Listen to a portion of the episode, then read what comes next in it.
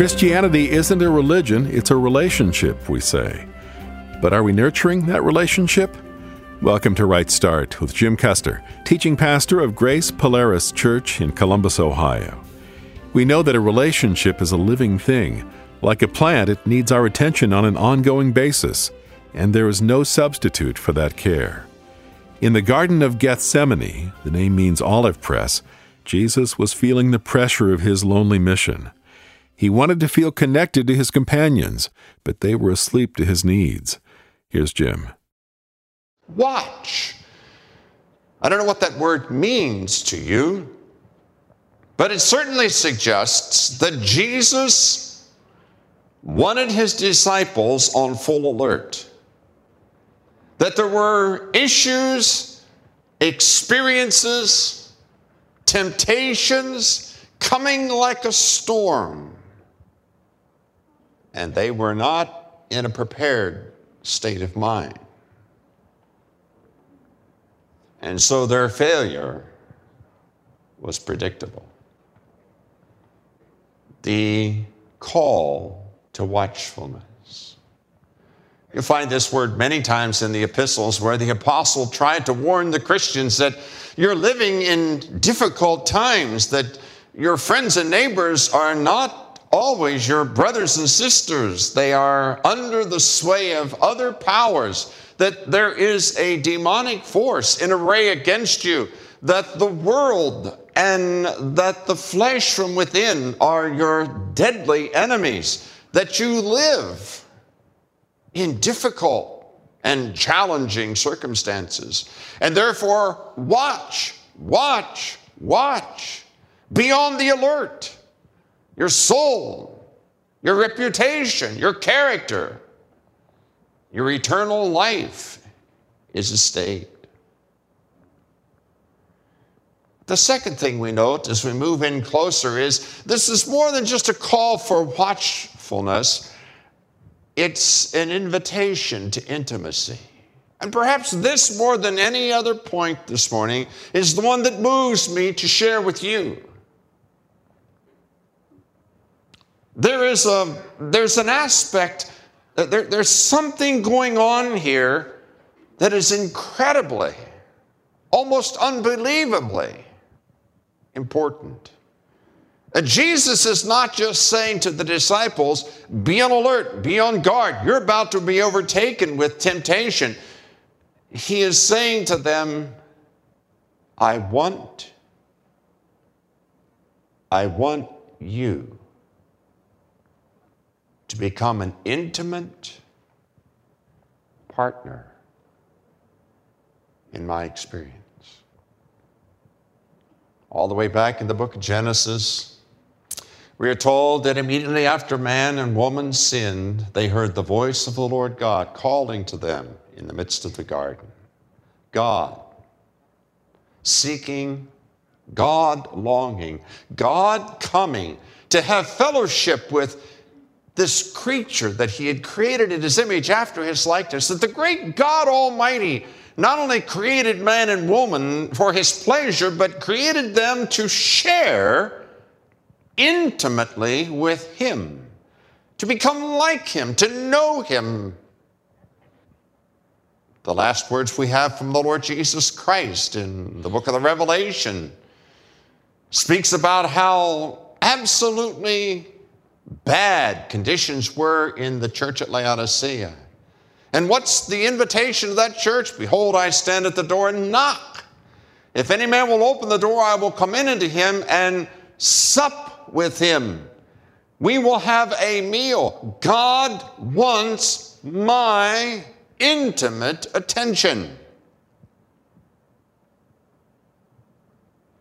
The whole cup that Jesus was about to drink the death that he would die was the measure of God's love to which he would go in order to bring us into a relationship with him where we would enjoy intimate moments with our Creator. In our mechanistic age, so many times we talk about being saved. Are you saved? Are you born again? And the answer will be, oh, yeah, I did that when I was a kid. Or, oh, yeah, I prayed that prayer. Oh, yeah, I went to the the church. Yeah, well, Billy Graham was here. I went forward. And frankly, that's all you think about. That's all we have to offer that we somehow have assurance through the grace of God that we're at the end of life going to make it to heaven. Now, friend, that's true. But God intended so much more. God yearns, God desires so much more. He doesn't want to just forgive us our sins and give us eternal life. He wants for us to know Him. He wants to be known. What? Could you not watch with me? Could you not stand as companion with me? Could you not empathize with me with what I'm experiencing? Could you not stay awake? At least. When John is describing the gift of eternal life in John chapter 17, verse 3, he takes from the lips of the praying Jesus this phrase This is eternal life, that they may know you. Know you. Know you, the only true God. To have intimate communication with God Communication that's not based upon my needs, my desires, my to do list that I have for God, or my get well list that I bring to God. But intimacy that's based upon my coming to God and saying, What's on your heart today, Father? What are you feeling in your soul today, Lord Jesus? What's your agenda for your work today, Holy Spirit?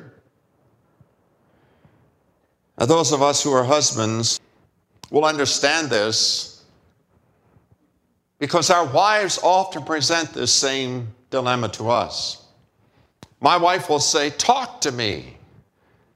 And after almost 40 years, I'm beginning to understand that means, now correct me if I'm wrong, dear. I think that means, Jim, I want to talk to you. I want you to talk to me. I want to feel intimate with you. Now, what do I do about that as American male? Well, first of all, I try to fix it, don't I? That's not what she wants. She doesn't want me to fix anything. Or I will try to divide my attention between the book in my lap and the TV and her conversation, and she usually loses out somewhere in there. Or I will sit and debate with her to show her that what she's saying really doesn't match the facts, and therefore she doesn't have any right to feel that way. You been there, Valerie? Is that true? Is that the way it works? It's the way it works in our house. And almost 40 years now, I've been learning that what she wants from me is my undivided empathy, concern, and support. That's what she wants. That's what God wants. He doesn't want our help, and He doesn't need us to solve anything, and He doesn't want us to advise Him, and He doesn't want us to debate with Him. What Jesus is saying here in the garden is couldn't you give me one hour of alert, focused support? Just be here with me. It's incredible that this moment would pass and the disciples would miss what could have been the high water mark of their whole three and a half years of experience with Jesus to have been able to enter with him intimately into what he was going through. and to gain some perspective of the value of that, it would have profoundly marked them for the rest of their lives. It would have caused them to know how great the price paid for their salvation. Third thing that comes to mind as you look at this passage are the obvious hindrances to fellowship. Hindrances. There was the physical hindrances, you know, the late hour. They had had a full meal just a moment before that. There was the hindrances of confusion and debate. They were back and forth on each other's case, who would be greatest and who would fail and who would, who would not fail. And Peter's boasting about, though everybody else fails you, I won't. You can count on me, Jesus. I'm with you till the, till the last dog dies. And of course, that uh, didn't happen, did it? Jesus warned them in his appeal here. He, he, he warned them that the spirit is willing, but the flesh is weak. That we need support, we need help, we, we, we need to have God minister to us if we're going to achieve those high things of the Spirit that we desire. In just a moment, you're going to leave the church saying, This week, I'm going to spend one hour with God in watching. And next week, most of us will come back and say, Oh, no, I promised I would spend. Man, I meant to do that, and it just didn't get done. Why? Because the flesh is weak. Because a hundred thousand other things will hinder and interrupt and confuse and direct and misdirect your attention and your energies. That's the way it is here in our world. There are multiplied hindrances and distractions to keep us from one hour of watchfulness with God. But let me talk to you in closing about the power of that hour. Now, what Jesus was talking about here, and what I'm talking about, is not your normal prayer. Jesus wasn't asking them to come alongside of him and pray for him. He was not asking them to pray for anyone else. He was asking them to come and to pray with him. To take their personal agendas, lay them aside. To take their personal list of to dos, lay that aside. To put everything out of the way and to just say, God, what's on your agenda? Help me in this hour to feel in my heart what you feel in your heart. Help me at the end of this hour to see the world like you see it. Help me to leave this hour of focused attention upon you, waiting before you, thinking about you, seeking your will, seeking your agenda, seeking your priorities, seeking your spirit so that when the hour is over, I will be aligned with where you're going today, Father. And as I face the challenges and the temptations and the struggles and the demands, at the end of this hour, I will face them empowered by your Spirit, sensing and knowing and being guided by your Spirit to do the right thing and to have the courage to express your will, your mind, your life in the circumstances around me. Oh, I'm, I'm sure that when Peter went out and wept bitterly, I'm sure he thought back and he thought, you know, My whole denying of Jesus Christ was unnecessary. That stupid thing I did when I whipped out the sword and hacked off the ear, that was utterly unnecessary. Jesus had to remind me that he had legions of angels at his call 72,000 angels that he could have asked, and they would have instantly cleaned the house, cleaned the garden of all Jesus' enemies. Jesus didn't need my sword. See, Peter would then have seen the whole unfolding drama of Jesus' betrayal and trial differently. And so will you. So will I. The greatest need in the stewardship of time is to recognize that all 168 hours between now and this time next week is a gift from God. You don't earn it, you don't control it, you may not even be here 168 hours from this moment. Stewardship is not filling those hours with the thing that matter most to me. Stewardship is not doing in those hours the thing that seemed wise to me. Stewardship is beginning by taking the first hour and giving it to God, focusing upon Him seeking His will, His mind, His glory, trying to bring your heart into a listening, quiet mode, waiting before the Lord for Him to distill upon your heart through His Word by your Spirit His plan, His power his agenda. That hour will transform your life.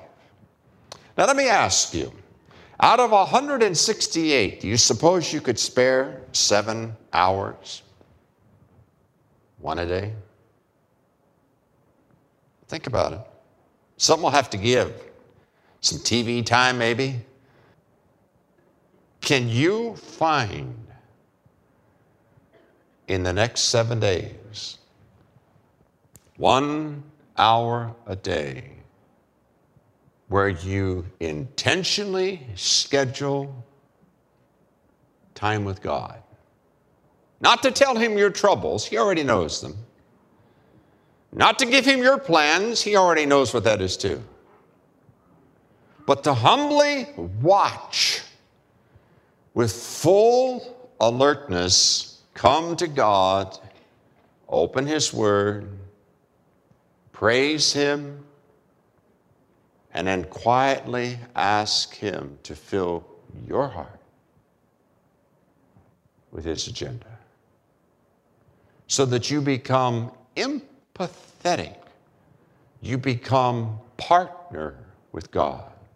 You share an intimacy with God based upon what He wants and not what I need. Can you do that? Heavenly Father, the same love that expressed itself through the lips of the Lord Jesus Christ, love for his disciples and their concern, led him to call them to watchfulness. He, he saw the many hindrances and the distractions, and he knew the weakness of their flesh. And he knew those high, noble desires of the Spirit. He knew that temptation would soon be overtaking them.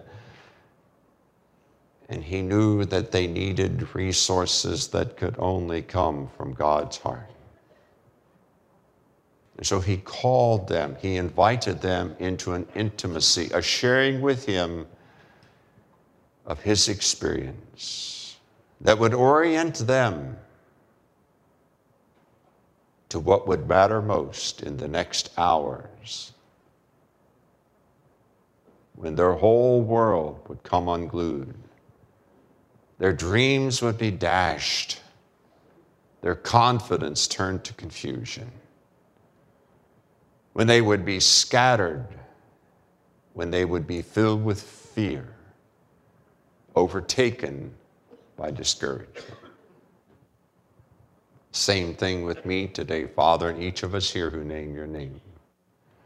Remind us that the essence of the call to salvation is an invitation to be intimate with God, to know His heart, to feel His emotion, to know His mind, to be empowered by His Spirit. Your heads bowed and your eyes closed, I'm going to ask you if you are ready to make a decision this week as God helps me, I will watch one hour each day. God, I want to know your mind. I want to know your feelings. I want to be filled with your spirit. I will seek your face. I will watch with you one hour. Will you do that? Tell him. Tell him.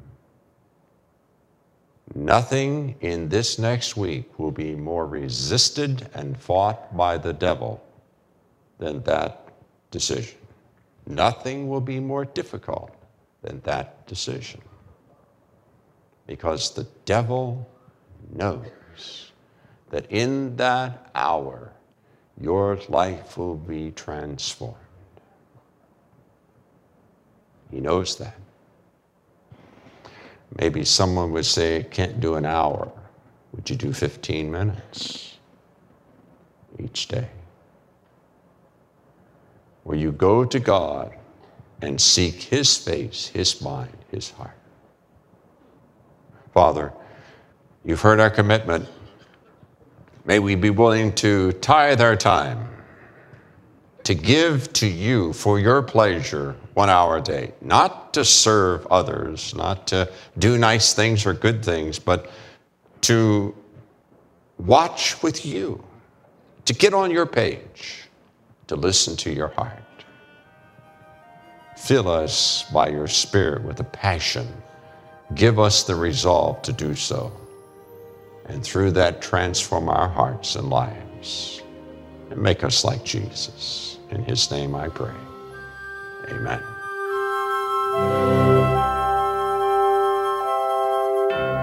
There's a promise, I think, hidden in that question Could you not watch with me one hour? If we follow Jim's suggestion and carve out an hour daily to focus on the Lord's presence and will, we will not be alone. Watch with me, he says. Today we finish the sermon we began on Friday called The Value of an Hour. If you'd like to have the entire message on CD, we'll send it to you for a gift of $7 or more. The series will consist of 13 talks, and we'd be happy to get all those CDs to you for an offering of $45 or more. It's called Special Works Jesus Did. It's summer here in the Northern Hemisphere, and everyone is bursting out of their routines, sometimes including the routine of giving.